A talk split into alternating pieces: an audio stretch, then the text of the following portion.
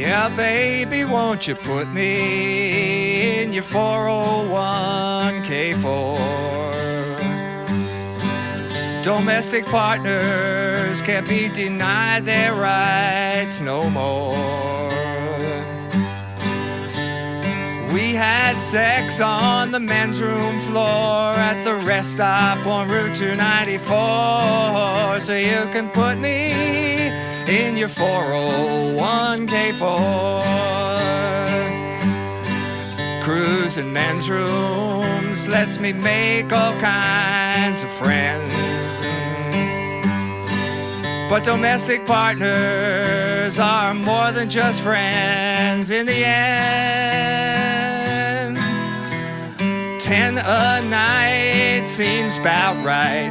I foresee domestic benefits galore if they all put me in their 401k4. Yeah, baby, won't you put me in your 401k4? Domestic partners can't be denied their rights no more.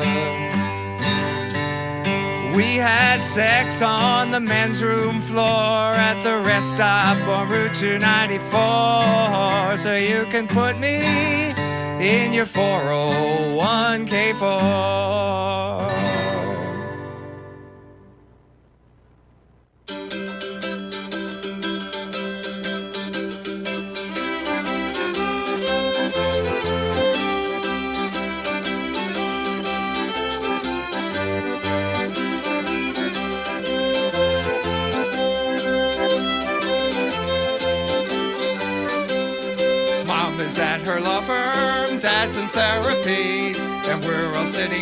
Alone just watching MTV. Getting fat on junk food, digging Brittany. We're all becoming zombies by watching MTV.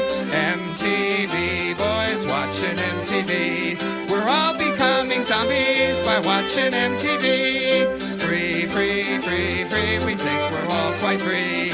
Becoming teenage zombies by watching MTV.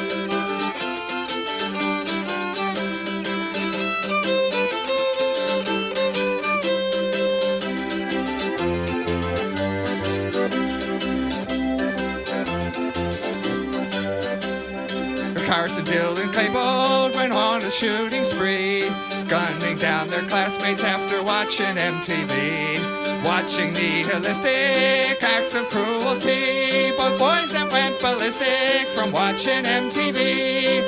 MTV, boys watching MTV. Both boys that went ballistic from watching MTV. Free, free, free, free, we think we're all quite free. Becoming teenage zombies by watching MTV.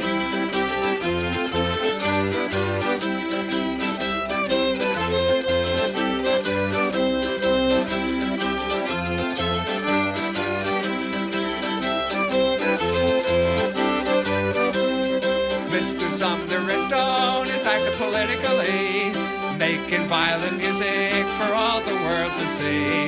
Filling the heads of Muslims with sadistic fantasies. They learn to hate the great Satan by watching MTV. MTV, boys watching MTV. They learn to hate the great Satan by watching MTV. Free, free, free, free, we think we're all quite free.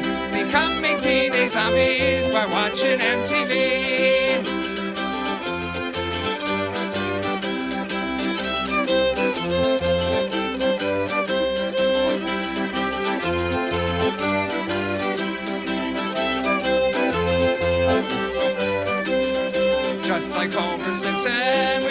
Live vicariously. Quantum Drive just passes by while watching MTV. Watching Jane's addiction simulate sodomy. We're losing all moral convictions by watching MTV. MTV, boys watching MTV. We're losing all moral conviction by watching MTV. Free, free, free, free, we think we're all quite free. Becoming teenage zombies by watching MTV.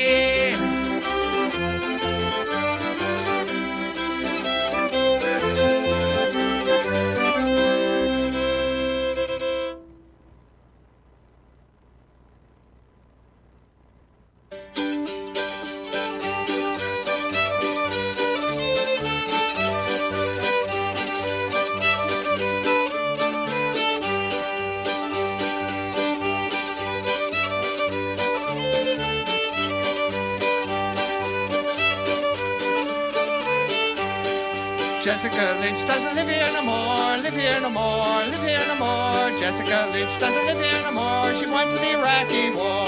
The Burger King and Wheelie wasn't hiring no more, hiring no more, hiring no more. The Burger King and Wheelie wasn't hiring no more, so Jessica went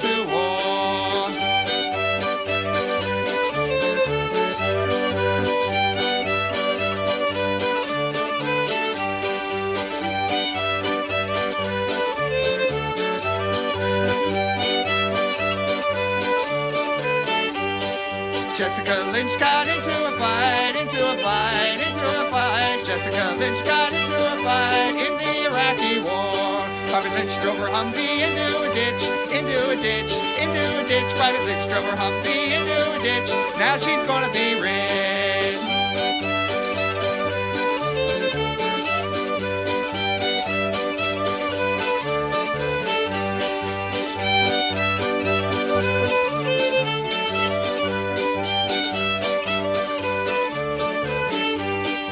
Jessica Lynch was lying in bed, lying in bed, lying in bed. Jessica Lynch was lying in bed when the soldiers broke down the door. Doctors in Iraq were healing wounds, healing wounds, healing wounds. Doctors in Iraq were healing wounds when the troops broke down the door.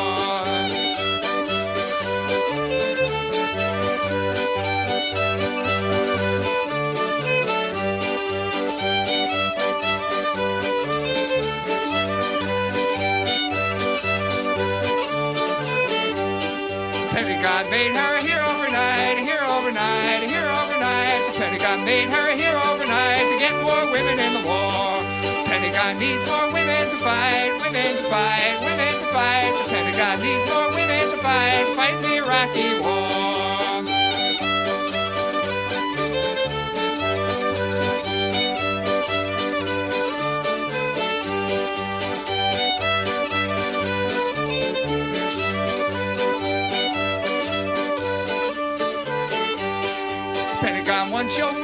Fight, your mama to fight, your mama to fight. The Pentagon wants your mama to fight, fight the Iraqi war. Hollywood wants your daughter to fight, your daughter to fight, your daughter to fight. Hollywood wants your daughter to fight, fight the Iraqi war.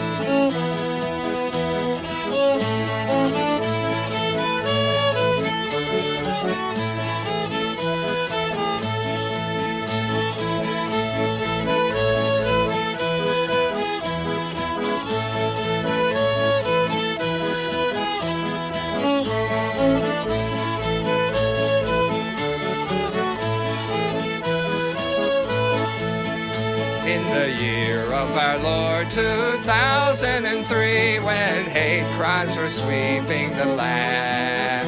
A group of professors at IUSB decide to take the situation in hand. There were deans wearing jeans, there were people of means, there were dykes from the gender studies program, there were ladies with bags and homeless folks in rags, all fighting hate, St. Joseph County.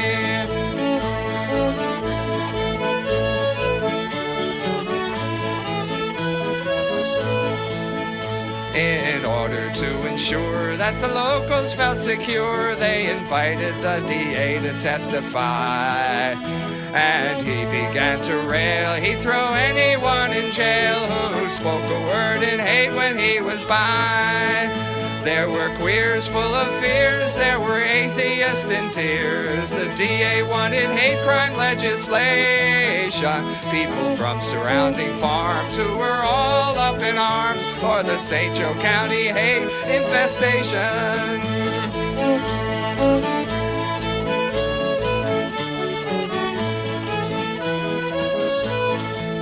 Professor Bree from out of state said women only learned how to hate if they made contact with groups like the Klan. But a dyke did disagree, saying hate's okay with me as long as a woman learns how to hate a man.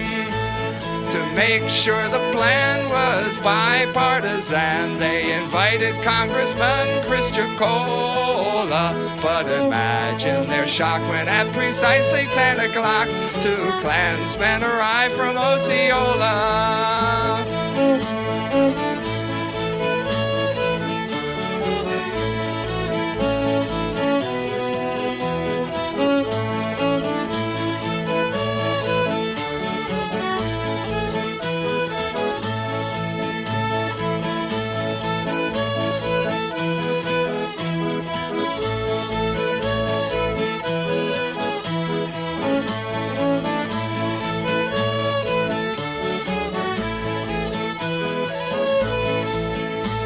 Grand Dragon Railton Loy, and one of his boys showed up wearing white t-shirts, pressed and new. They together made a plea for white supremacy, but the professors in a rage, they then flew. Who let these losers in? cried Professor McGinn. This would have never happened in Manhattan. We can extirpate if the Klan participates in the IUSB Anti-Hate Fest.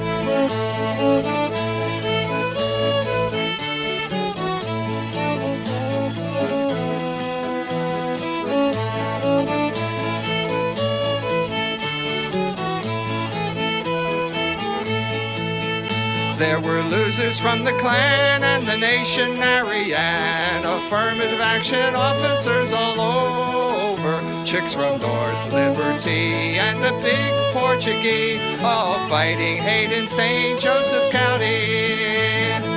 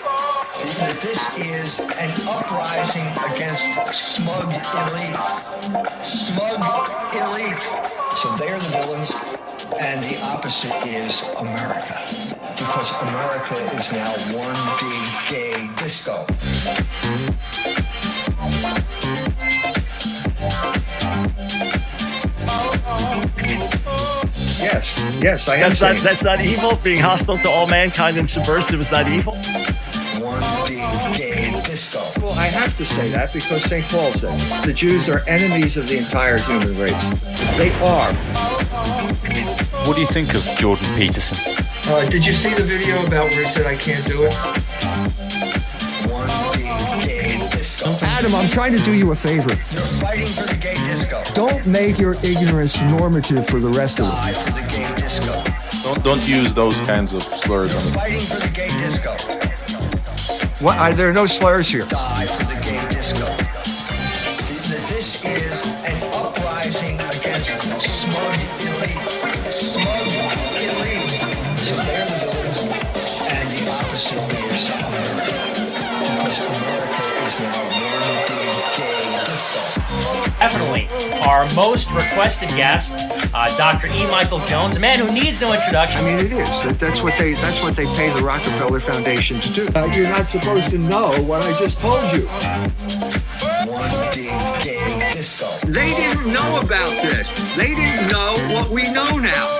Is there any argument you can use to wake him up? Yeah, I think uh, God had a plan for your life. Well, you'd be jerking off to every curvy piece of driftwood you saw at the beach. Fight the people who don't like disco. Maybe you would. And you're consistently refusing to talk about pornography. Uh, Pete Buttigieg Yeah. seems to be the exhibit A of that process. Yes, yes. Because you think that the anus is a sex organ, don't you, Pete? One big gay disco. Uh, Richard Spencer hands out spears and he says, "Charge the machine gun nest." Dr. Jones. Sorry. Not all of the heads of the Federal Reserve were Jews, but after a certain period of time, uh, that seemed to be the case.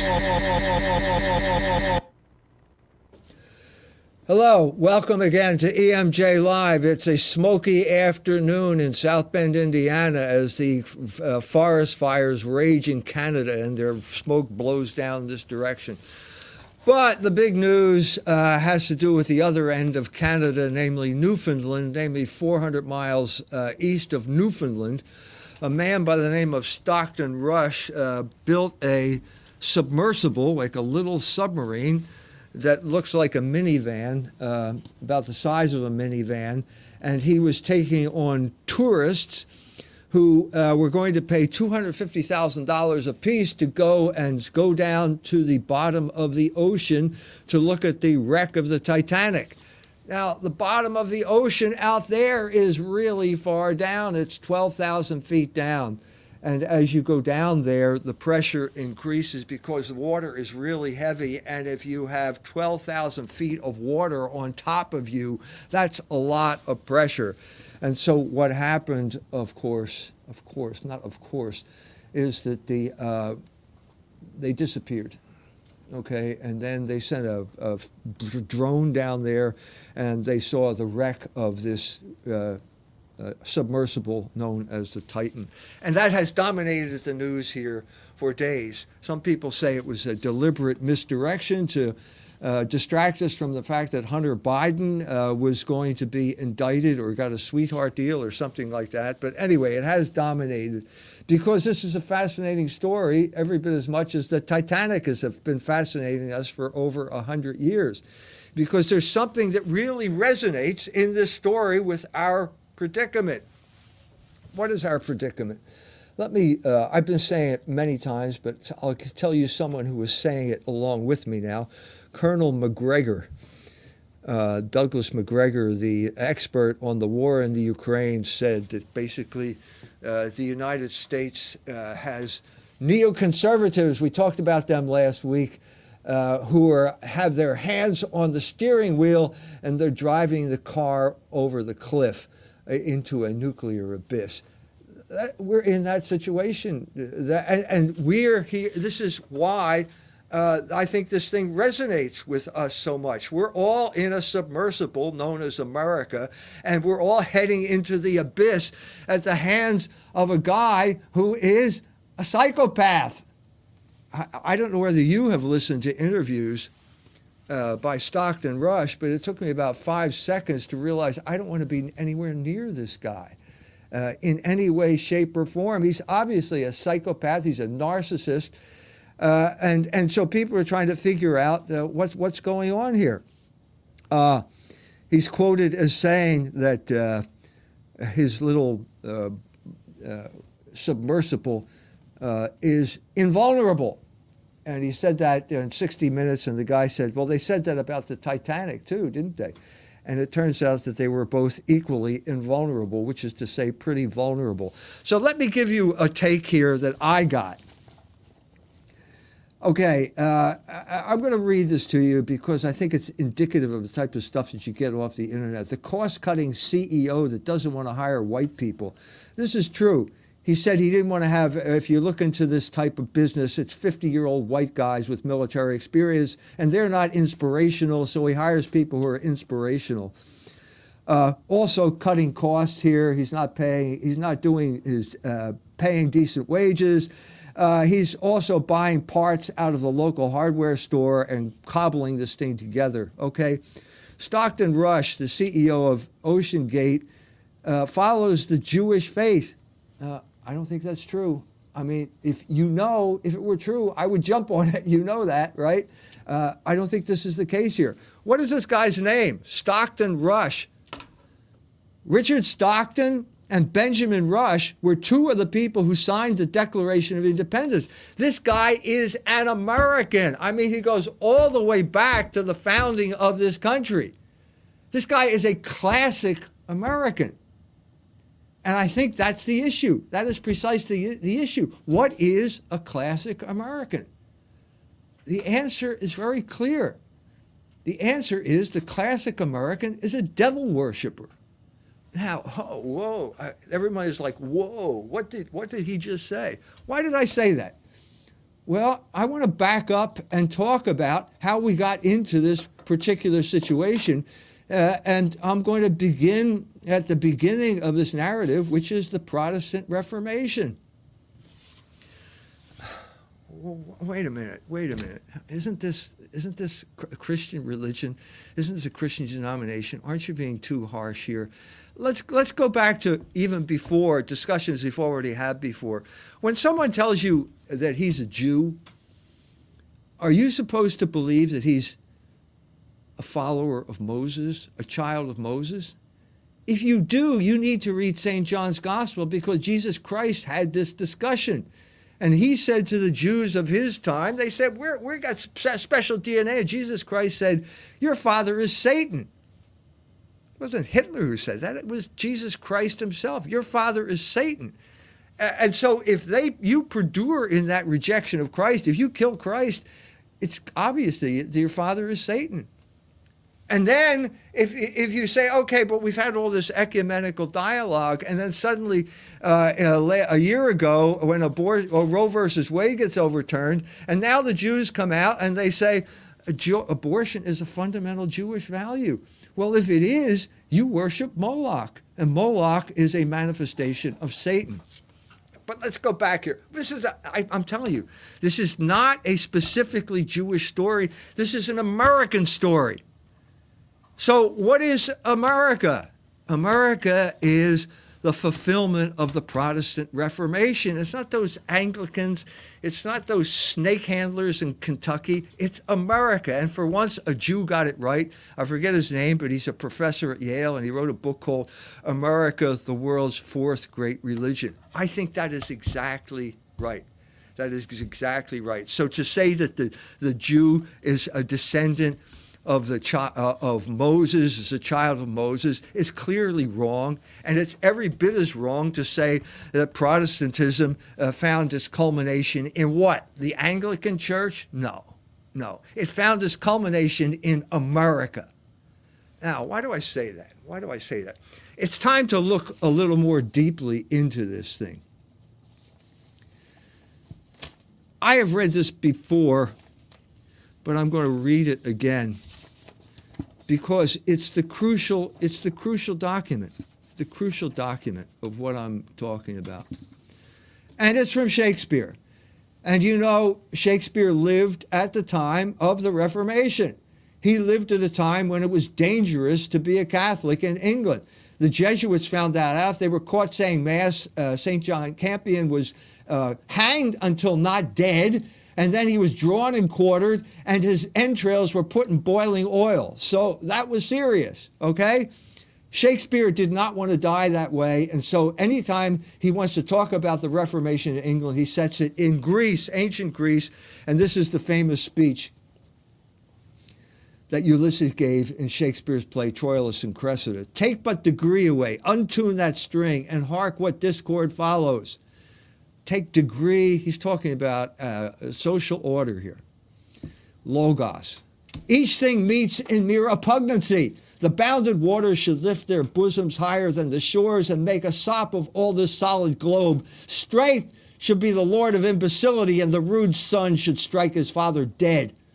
Force should be right, or rather right and wrong, between whose endless jar justice resides, should lose their names, and so should justice too. Then everything includes itself in power, power into will, will into appetite, and appetite a universal wolf so doubly second with will and power, must make for force a universal prey, and at last eat up itself. That's the Reformation right there in a nutshell. And its fulfillment was America, and we're watching it right now. Okay? Now, there were people who understood this. One of the people who understood the hidden grammar of the Reformation was a, a Judaizer uh, known as a Puritan by the name of John Milton. And uh, he wrote a, uh, probably the Protestant ep- epic. And the Protestant epic is known as Paradise Lost, great poem. And everybody knew that the hero of Paradise Lost was the devil. Everybody knew that. Blake said it. The entire romantic movement knew that. Shelley knew that when Shelley wrote his treatise on the Irish, urging them to rise up in revolution against the English, he got his line from Milton Awake, arise, or be forever fallen. Who said that? Satan said that. He said it to the fallen angels, rallying the fallen angels in hell so they could wage perpetual war on God. Now, what does that mean? Remember, this is a Protestant. This is one of the great Protestant thinkers talking before Satan said that, this is what he said Farewell, happy fields where joy forever dwells. Hail, horrors! Hail, infernal world! And thou profoundest hell, receive thy new possessor, one who brings a mind not to be changed by place or time. The mind is its own place, and in itself can make a heaven of hell, a hell of heaven. What matter where if I be still the same? And what should I be all but less than he whom thunder has made greater? Here at least we shall be free. What does that remind you of? The land of the free and the home of the brave. Here at last we shall be free. The Almighty hath not built here for his envy, nor will not drive us hence. Here we may reign secure. And in my choice, to reign is worth ambition, though in hell. Better to reign in hell than to serve in heaven. That's the Puritan Manifesto. That's why they came here. The English couldn't stand them anymore, so they drove them out and they came to Boston.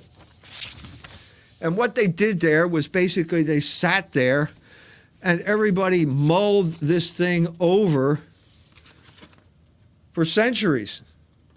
And one of the men who did a lot of mulling was Nathaniel Hawthorne, whose great grandfather, great great grandfather, was a judge at the Salem witch trial.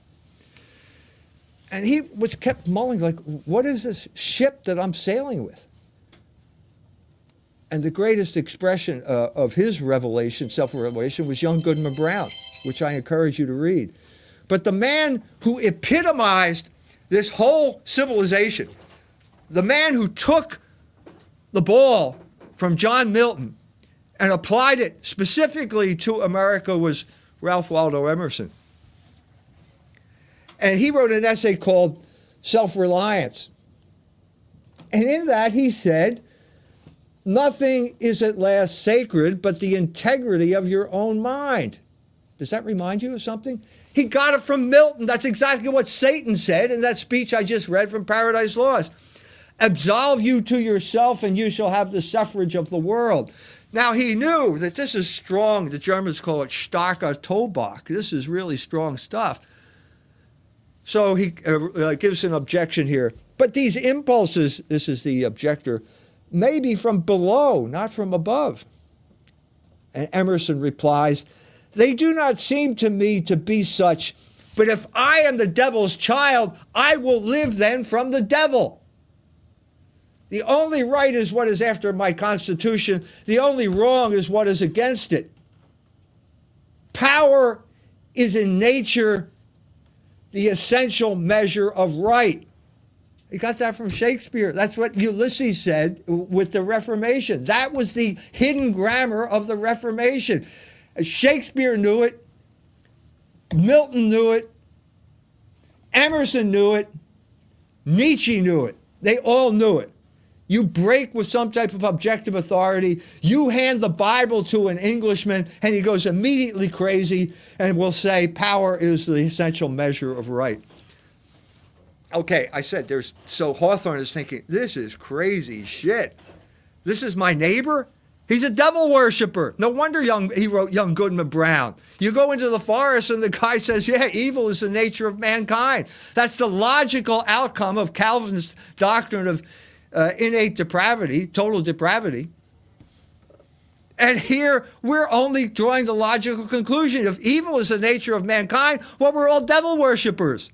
And Emerson is giving his version of it. Now, the other guy who was thinking this over was Hawthorne's friend Herman Melville. And now we're getting close to the, to the actual uh, metaphor that I want to bring into this discussion. He wrote a novel called Moby Dick uh, Moby Dick is about a ship called the Pequod, and it's about a captain, Captain Ahab, who is could be a CEO today because he's that kind of psychopath. You have to be a psychopath to be a CEO, okay? And so uh, we. what what why is he, is this why is this so interesting? Okay? Because we are all part of the ship of state right now, and the captain's a psychopath. Who is the, we don't even know who the captain is. Who is the captain? It's not Joe Biden. Is it Antony Blinken? It's some Jew because they're the, they're the people who are running this whole thing, okay? So this is Melville. We're a ship of state it's run by a psychopath. What are we going to do here? How do we deal with this? Well, you don't deal with it because the ship goes down. That's the whole point of Moby Dick. He commandeered, Ahab commandeered this ship. He was supposed to just make a profit here by killing sperm whales and getting their oil. And instead, it becomes a vehicle for personal vengeance, which is exactly what this ship of state is right now. It's not personal vengeance, it's a vehicle for Jewish vengeance against Russia. Because all of these Jews came from Russia. And they all tell stories at their dinner table about the pogroms and the czar and all that other type of stuff. And the first attack, Jewish attack on Russia, was known as Bolshevism. It was the misnamed Russian Revolution. It was a Jewish coup d'etat that took over that country. But wait a minute, America's different, right? Different. No, it's a variation on the same thing. Milton was a Judaizer. I don't want to blame the Jews for this. We have enough uh, blame to go around simply because we are Americans. Americans are devil worshippers. Wait a minute, that still sounds too strong. Anyway, so here we are. Plot Ahab reveals to his crew that the true mission of the Pequod is not to hunt whales and harvest their oil, but rather to extract revenge on the great white whale Moby Dick who took Ahab's leg. Okay. Starbuck, who is the kind of uh, first mate, kind of regular guy uh, out of his depth when dealing with evil, is horrified when he hears this. And he says, Vengeance on a dumb brute, cried Starbuck. That simply smote thee from blindest instinct, madness, to be engaged with a dumb thing? Captain Ahab, this seems blasphemous. And Ahab says, that inscrutable thing is chiefly what I hate. And be the white whale white agent or be the white whale principal, I will wreak that hate upon him. Talk not to me of blasphemy, man. I'd strike the sun if it insulted me. Nothing is at last sacred but the integrity of your own mind. This is this guy, Stockton Rush, felt exactly this way about his little submersible. He wasn't going to let rule. Safety is just a weird thing. I'm a genius. I'm a CEO. I'm going to make this thing out of carbon fiber. Nobody does this. Uh, he said General MacArthur said you have to be known by the rules you break. He broke every rule. He took them down 25,000, 12,000 feet down to the bottom of the ocean, and they never came back. That's an American tale if I ever heard one. Longer rant than usual, but now let's hear what you have to say. All right. Okay. Hey, everybody. Uh, Mike Bajakis here once again, Dr. Jones' assistants. Uh, this is the time for our call in section. For you to, guys who don't know, uh, the link for the call in is in the description. It's Telegram, it's our chat. Um, and in Telegram, I'll will uh, pick on those who raise their hands, and then later in the stream, I'll take uh, questions uh, via Cozy uh, text. Uh, there are no paid super chats required. Uh, try to keep questions on subject. try to keep to one question. Be respectful of time, and most importantly, do not forget to unmute yourself. All right, here we go. to the Telegram. Daniel Stone. Go ahead, Daniel Stone. Hello, Dr. Jones. Hello. Hello, Mike. Hey. How are you, sir? Good. Well, happy Friday to you. Another week ended and another week in the books. But um, I thought it was quite interesting. Um, I know I immediately thought with this whole submarine uh, gobbledygook, I was like, oh, this is a this is a distraction because I've been loosely following the Hunter Biden stuff. Not that it's probably something to really follow, seeing that the justice system has been broken for quite some time now. But um, I, I, thought I was trying to t- tell everybody this week, you know, don't focus on this. Focus on the actual stuff like the Hunter Biden stuff or any of the other atrocities that are happening within our legal system.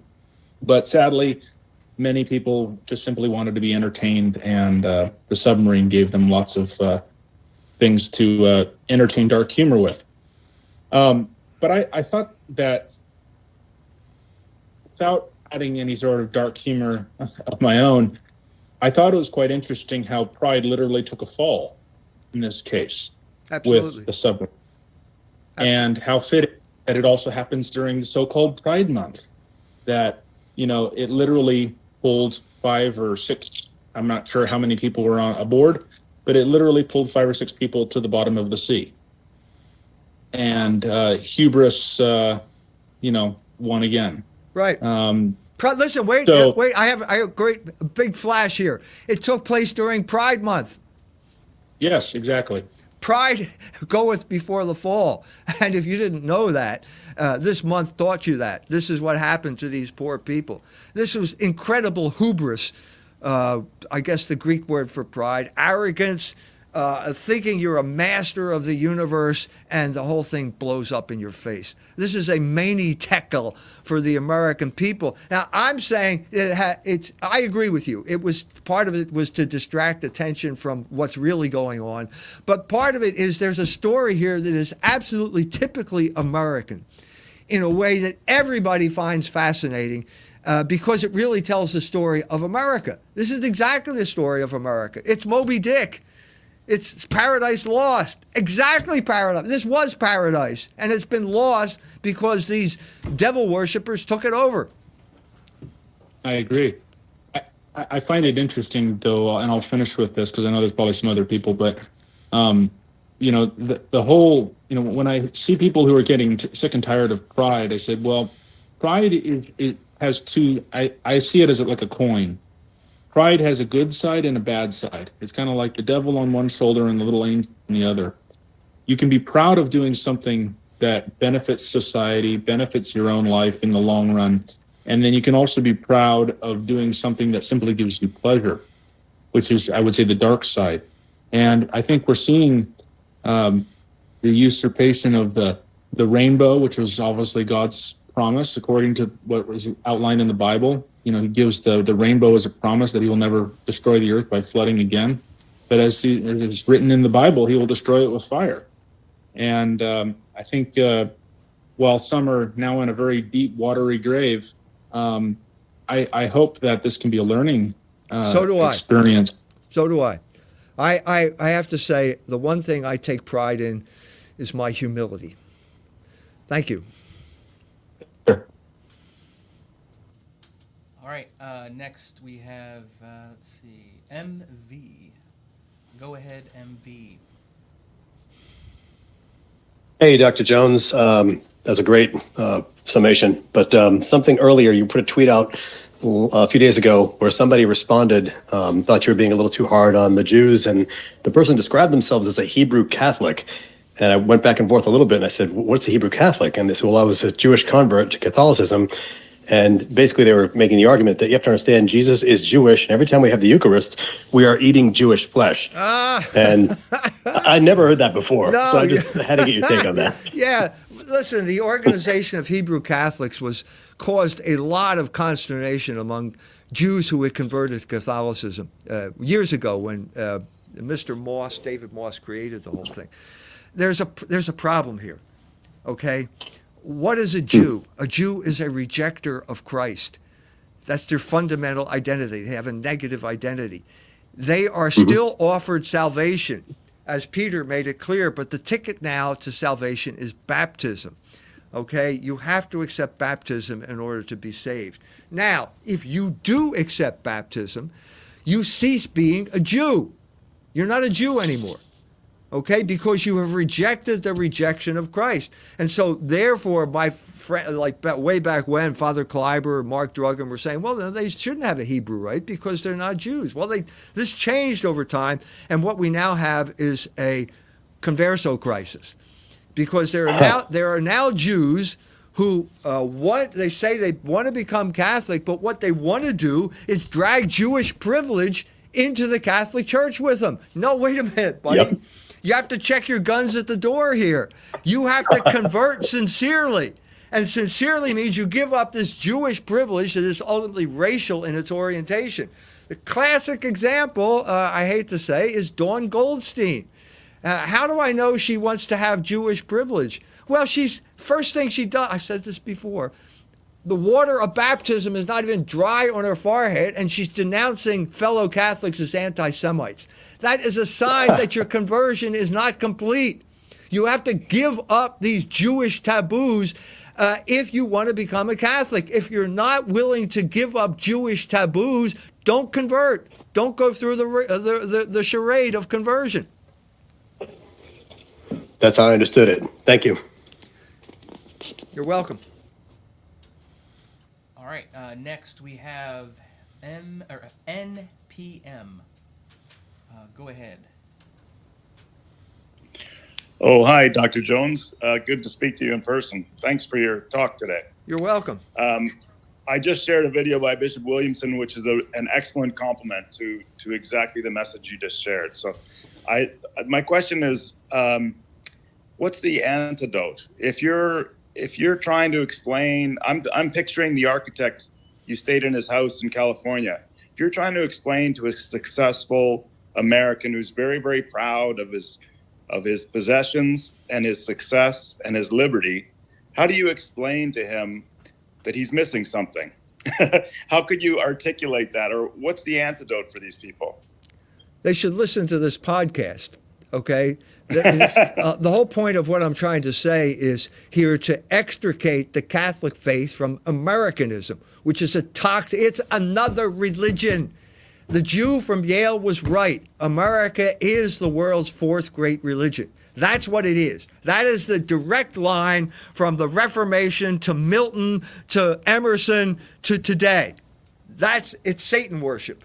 It's devil worship. And that's what America is. Why didn't I know this? Did the Ayatollah Khomeini said America was the great Satan, and we thought all thought it was an exaggeration. No, that's the exact truth. Okay? So how do you deal with this? You're right. The best way to deal with it is to start a conversation is with beauty, which is why I wrote the book.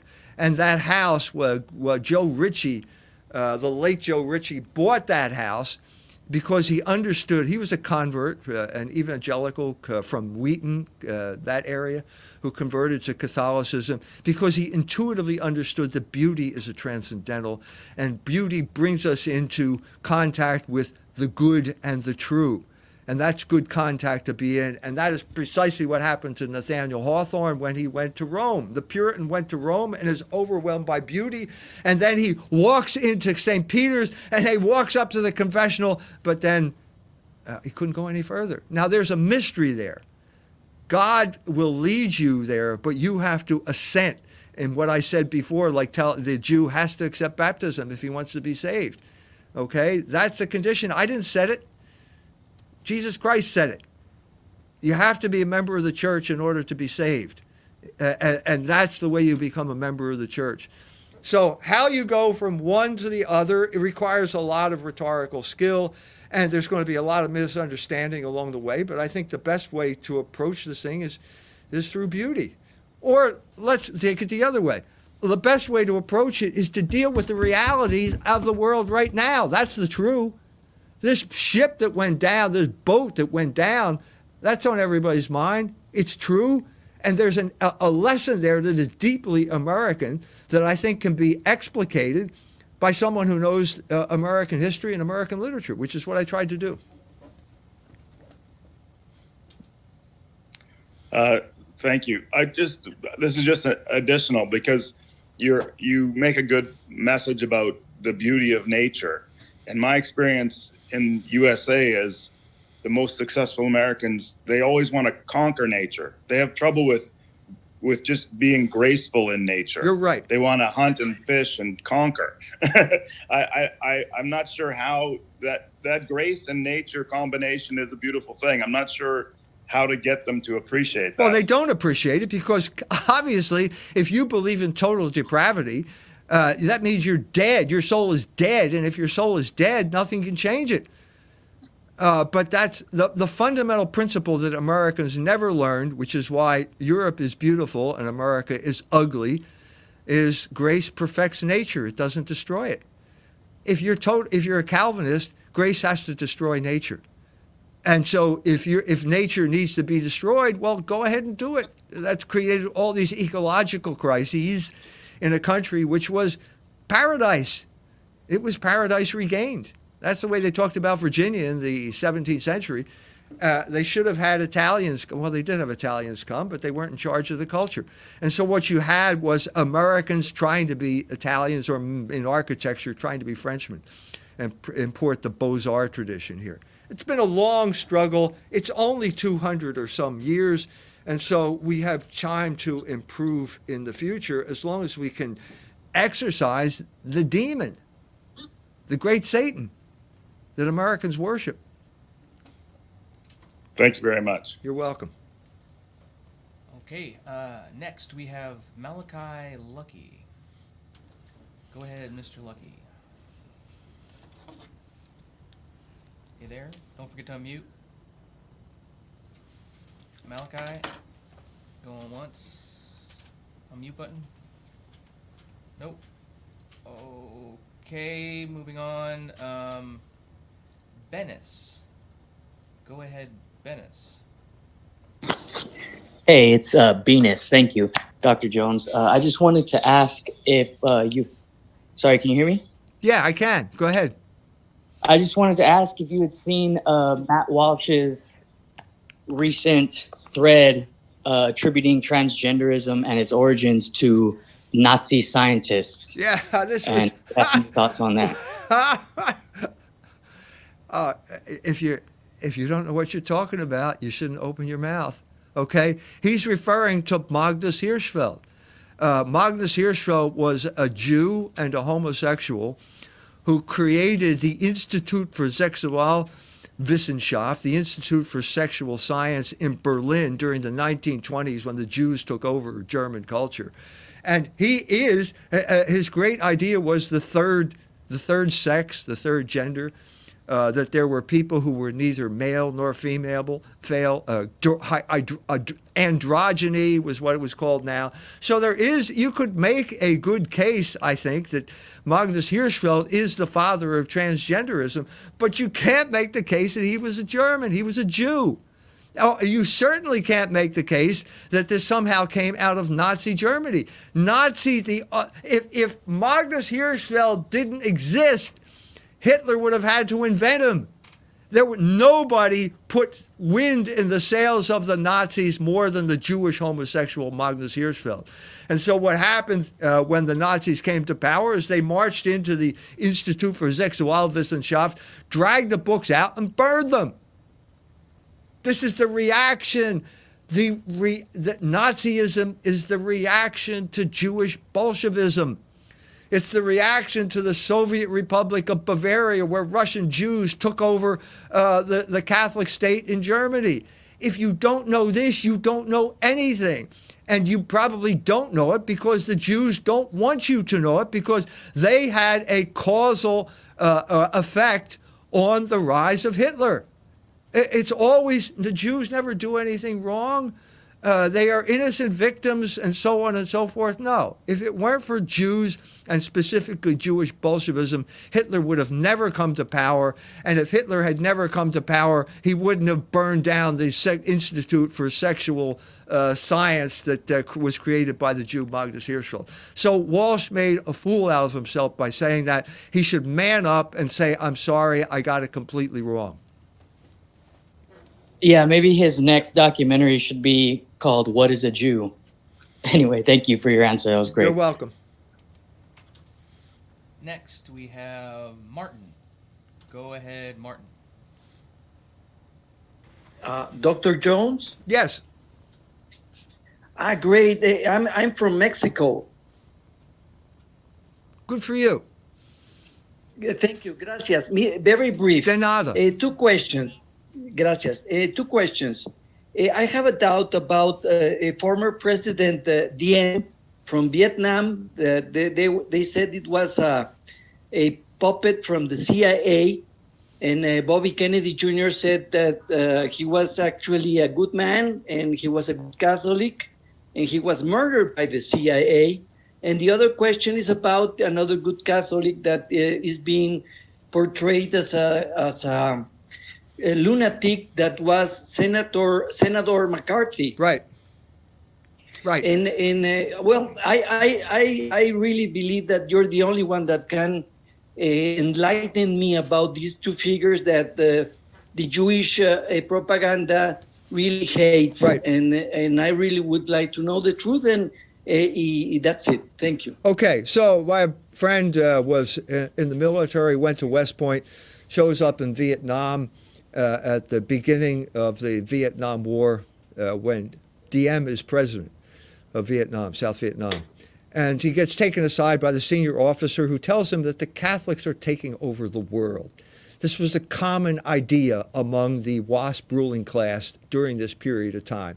So you had Adenauer in Germany, and you had de Gaulle in France, and you had Franco in Spain, and you had Salazar in Portugal, and what? And you had Diem in Vietnam, and you have Kennedy in in in Washington. So the Catholics are taking over the world. That was common, uh, a common prejudice among these people at that time. Okay, so what happened Okay. is that Henry Cabot Lodge goes to uh, the CIA goes to Kennedy, and they say Diem is impeding the war effort. We have to get rid of them. So he's Kennedy says, well, yeah, just uh, uh, get, get him, get rid of them or something like I know the exact words, but we have to move him aside, something like that. Well, he didn't know that when he said move him aside or something like that, they meant to kill him. And so Henry Cabot Lodge has already admitted this on film. He said, "Yeah, we killed him. They killed Diem." Okay, and at this point, Kennedy is shocked. One more shock uh, to Kennedy's uh, understanding of America, okay, the typical Irish immigrant's understanding of America. And he starts to realize, I'm not in control of this operation. Uh, unfortunately, it was too, too, late, too late. One month later, uh, uh, the same people who killed Diem killed Kennedy. That's what happened there. Okay. Now, uh, these people uh, at this point in time, uh, let, us go back. We're going back to an earlier period, right after World War II. World War II was an alliance between the Soviet Union and America. Soviet Union was communist, obviously, and there were lots of people in the Roosevelt administration who were communist. Harry Dexter White was one of them. He was the assistant, a Jew and a communist. They were practically synonymous at this point in America. If you were a Jew, you were a communist. If you were a communist, you were a Jew. Okay? Uh, and uh, Harry Dexter White was the assistant of Henry Morgenthau, the Jew who was the head of the Secretary of Treasury, who was going to starve the Germans to death, and so on and so forth. And then suddenly the whole world changes. Uh, the war is over, and every successful revolution leads to a civil war. And now you have a civil war between the United States and America. Uh, I'm sorry, the United States and the Soviet Union. And all of these communists are still in the State Department, and this gets Joe McCarthy upset. And he starts to talk about this in a way that was embarrassing to the uh, ruling class because a lot of those WASPs were uh, in the State Department. Okay. Now, the one thing that McCarthy could not do, uh, and he had this in common, he couldn't say the word Jew because no one could say the word Jew. And so as a result, he got caught in a battle. He, a Jew shows up, uh, uh, Cohn, Roy Cohn is his assistant. I don't think that's a good idea. And he gets basically uh, whipsawed uh, between these things because he can't identify the enemy properly, and then they go after him, and then he fails. So that was that. And this is, he's failing at a time. Now, he was a Catholic. He was the same uh, biracial uh, American like me. He was Irish and German.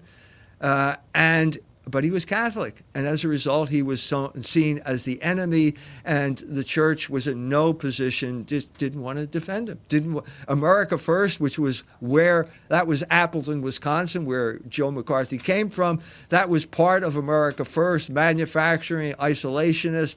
Uh, that was over, and so he had no defense, and so he's gone down in history as uh, a demon. Okay, it's that simple. I hope that answered your question. Uh, no, no, no, perfectly great. And, and Dr. Jones, uh, uh, keep on, keep up with your great work, and and uh, we'll be following you from uh, Jalapa, Mexico. And uh, fuerte abrazo. Thank you. Gracias. Okay, next we have uh, Amy Smith. Oops, one second. Go ahead, Amy. Hi, Dr. Jones. Hello. I have a. I I think I know the answer is going to be face, but here's the question.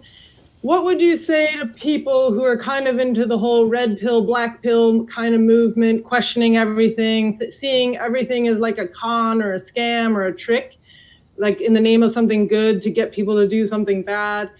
What would you say to people who worry that even the Bible, because of the Jewish history of it, is a scam?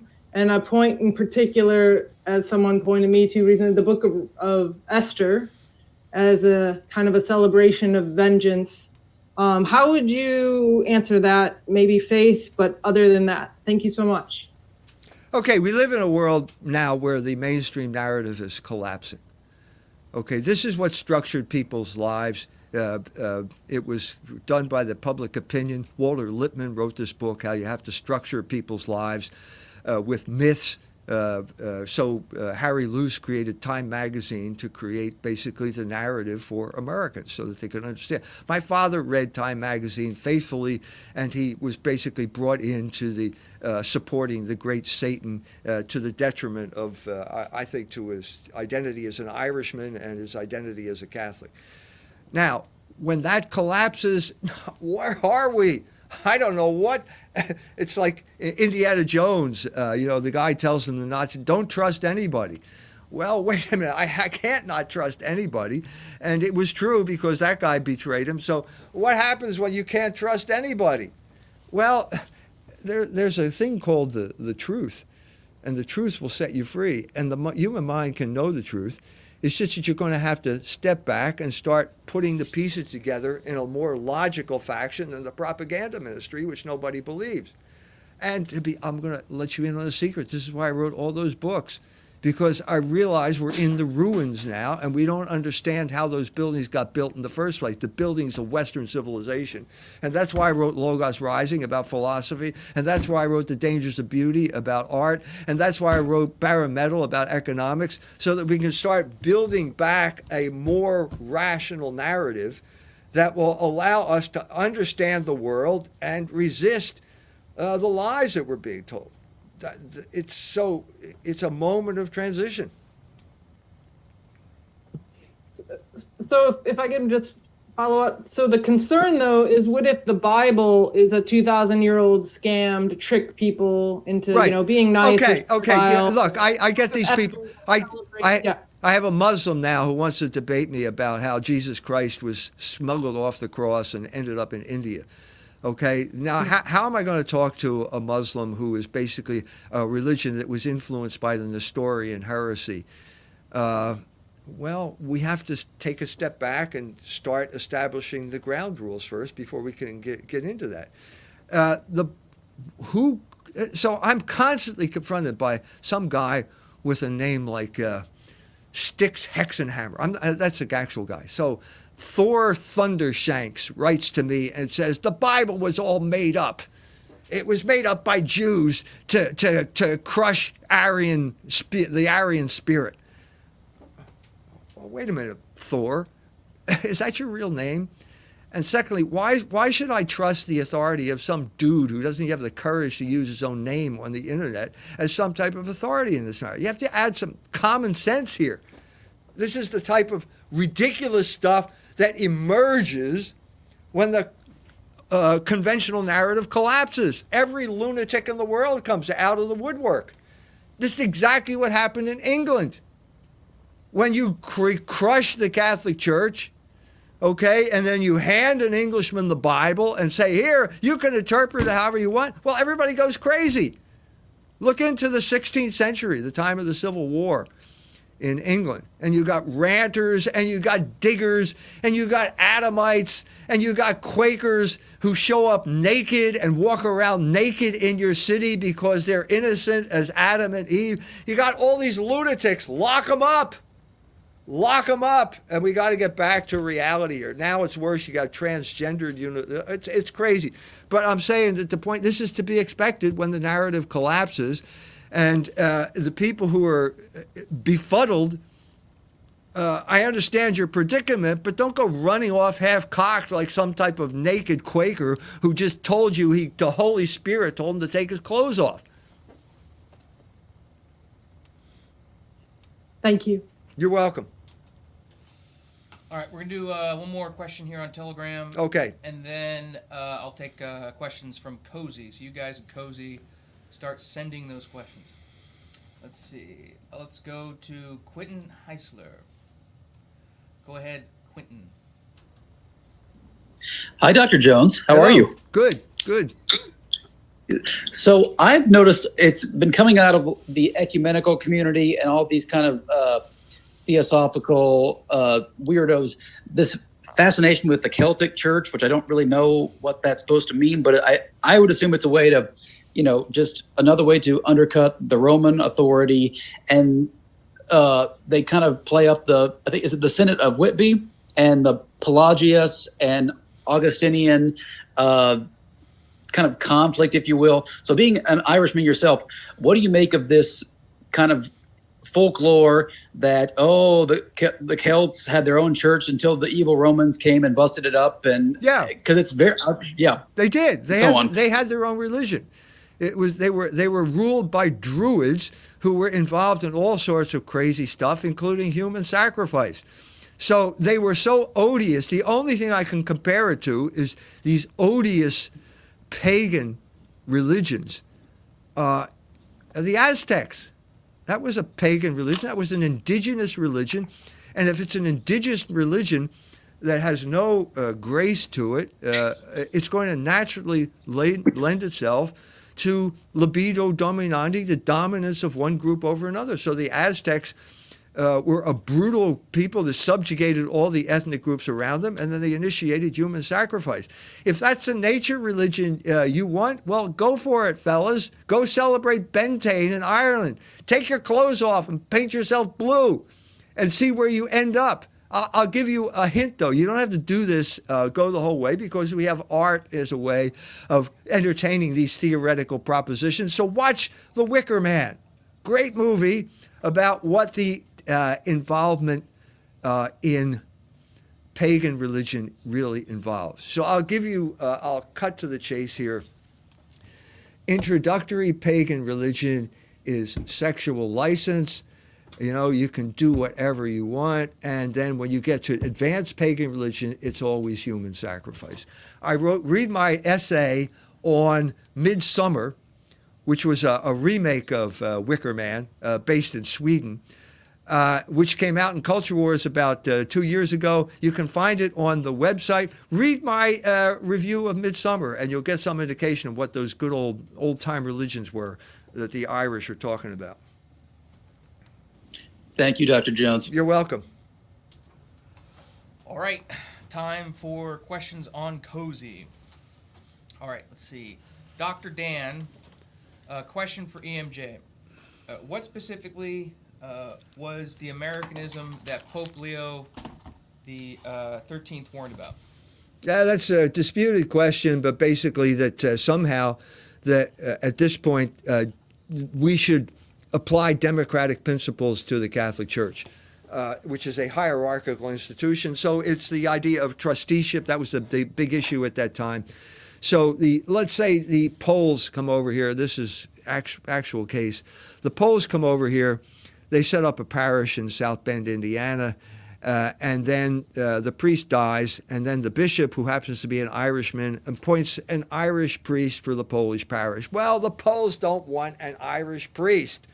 Okay, the the Irish are not known, especially Irish bishops, are not known for their ethnic sensitivity here. They always will lecture you about have to you be have to become a you have to become a good American. You Polacks, you got to become good Americans like the Irish. Well, it led to an up, uh, uh, basically a revolution, uh, and basically the Supreme Court and the Catholic Church hierarchy came down to basically that property belongs to the bishop. It doesn't belong to the people in the parish. And so at that point, the Poles up and left, and they created the Polish National Church.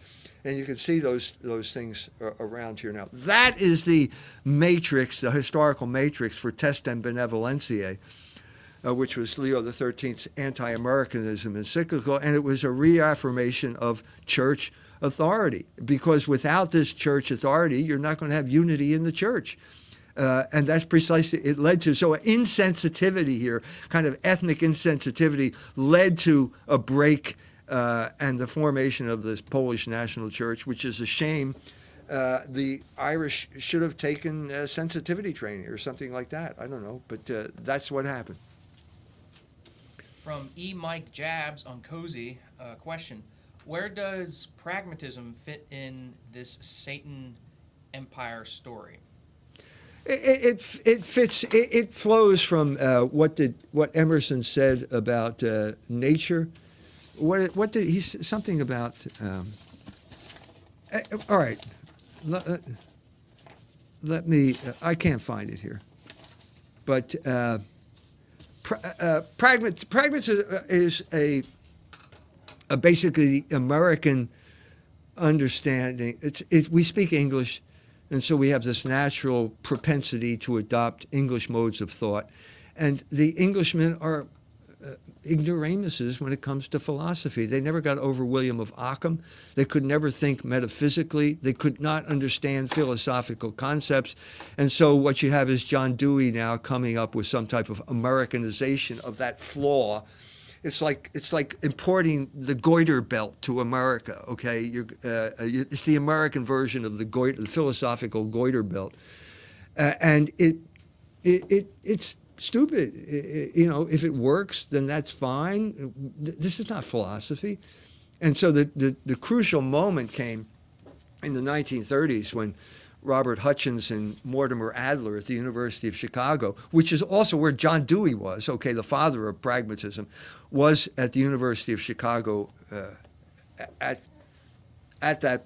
He, he left and went to Columbia, where he started the education school. But uh, he was certainly associated with the University of Chicago, and uh, they said basically it's ridiculous. Americans don't have a philosophy. You know, so we're going to have to import it. And they brought Jacques Maritain in, who was a Thomist, and they say, Mortimer Adler's a Jewish Thomist. Figure that one out. But anyway, he realized that there was no philosophical depth to pragmatism.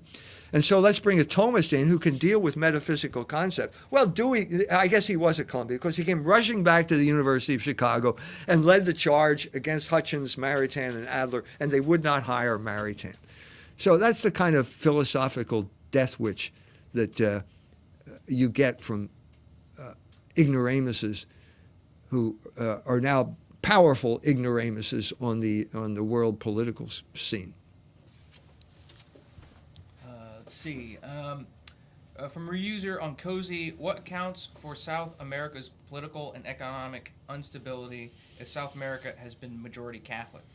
Yes, it's called Freemasonry. It's very simple. Freemasonry is the answer. The classic example is Mexico. Mexico, or uh, if you want to, uh, the, the, the great fruit of the Mexican church, the, the land that was created, the cosmic race of the marriage of uh, Spanish and indigenous Americans, uh, creating the cosmic race, the country created by Our Lady of Guadalupe, the great strides that they made forth in Spanish culture, wrecked by Freemasonry. There's a one word answer here is wrecked by Freemasonry. So then you have people like Simon Bolivar in South America, uh, basically an agent of the British, uh, who basically want to steal the Spanish possessions for the New World. Uh, uh he's he's uh, uh, overthrowing one government after another, and then finally the a British agent who's been supplying with money and weapons says we'd like to create a bank here in Colombia, and Bolivar says no, and at that point they turn on Bolivar. So that's that's what wrecked the economy. If you go, a later example would be Argentina, the fourth biggest economy in the world after World War II, wrecked by uh, the Jewish bankers from New York City. Paul, uh, what's it? Paul Singer. Uh, a classic example of how usury can wreck a country. Paul Singer buys up distressed uh, Argentine debt, goes to a Jewish judge in New York he buys it up at 10 cents on the dollar. Everybody agrees. Take a haircut. We're going to pay 10 cents on the dollar. He goes to a Jewish judge in New York who then says, no, you have to pay him full face value. And so they, they are burdened with unrepayable debt. And obviously, that's going to wreck the economy. That's what happened to South America and, and Central America. Are the Freemasons still an issue in South America, or is it, is it different now? The the issue now, okay, the Duke d'Orleans said, what is the relationship between Freemasonry and revolution? He's talking specifically about the French Revolution. So,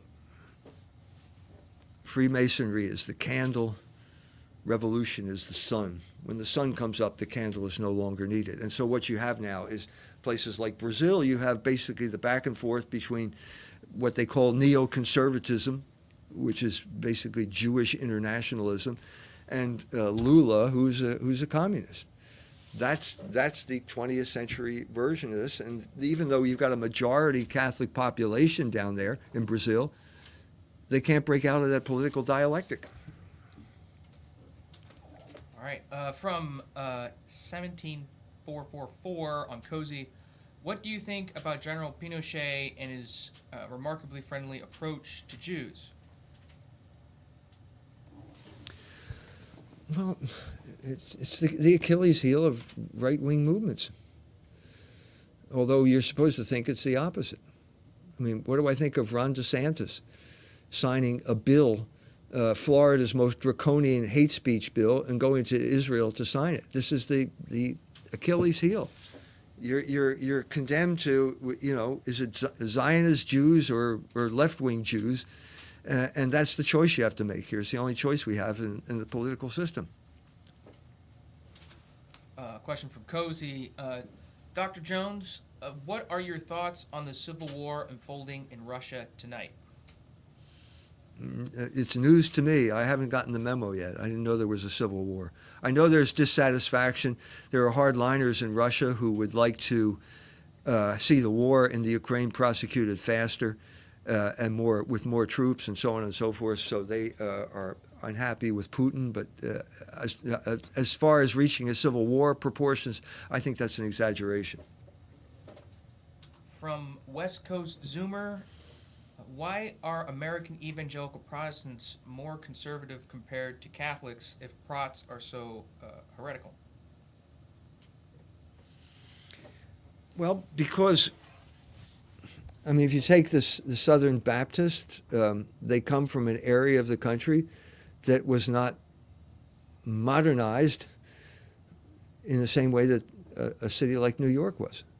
So I think it's a residual. It, it's the residual cultural patrimony of a conservative area of the country, uh, and I think that's similar to asking why uh, why are Muslims more traditional than Catholics?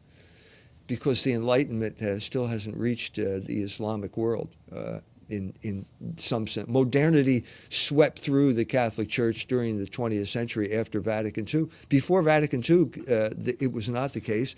Vatican II was used as an example to uh, get uh, people to adopt the categories of modernity in the Catholic Church. I think it failed. Notre Dame University is a classic example of that. Uh, I think there'll be a course correction there. In terms of the uh, Islam, I, I think that I'm not sure that that's going to happen. I'm not sure that they can make uh, the transition. I'd like to see it happen in Iran. That's why I'm hoping to go there to, for the Farsi edition of Libido Dominandi to initiate that discussion. Uh, I think it has to happen among the uh, Protestants as well. Those churches are evaporating. The mainline churches have already pr- pretty much evaporated, uh, been taken over by uh, interest groups like homosexuals. So there's going to have to be a, a course correction back in toward the Catholic Church. From a user on Cozy, uh, Dr. Jones, do you see any politicians that are worth voting for? You mean for the president, office of president? I'm, I'm assuming yes. No. Is there anyone that you would like? First of all, first of all, I cannot make this judgment in uh, the abstract. It is going to have to come down to a concrete judgment between Mr. X and Mr. Y. And that concrete judgment that I've already faced was uh, Donald Trump and Hillary Clinton, for example. So if they put up Vlad the Impaler, uh, the Republican Party were to resurrect Vlad the Impaler to run against Hillary Clinton, I'd vote for Vlad the Impaler. Not that I particularly like what he did, but anybody but Hillary Clinton. That's usually the way you vote. It's always the lesser of two evils. Uh, from El Mexicano on Cozy. Uh, on Rahm Emanuel's Twitter account, I see him spreading LGBT ideology in Japan. Are the Jews seeking to, root, uh, to wreck Japan?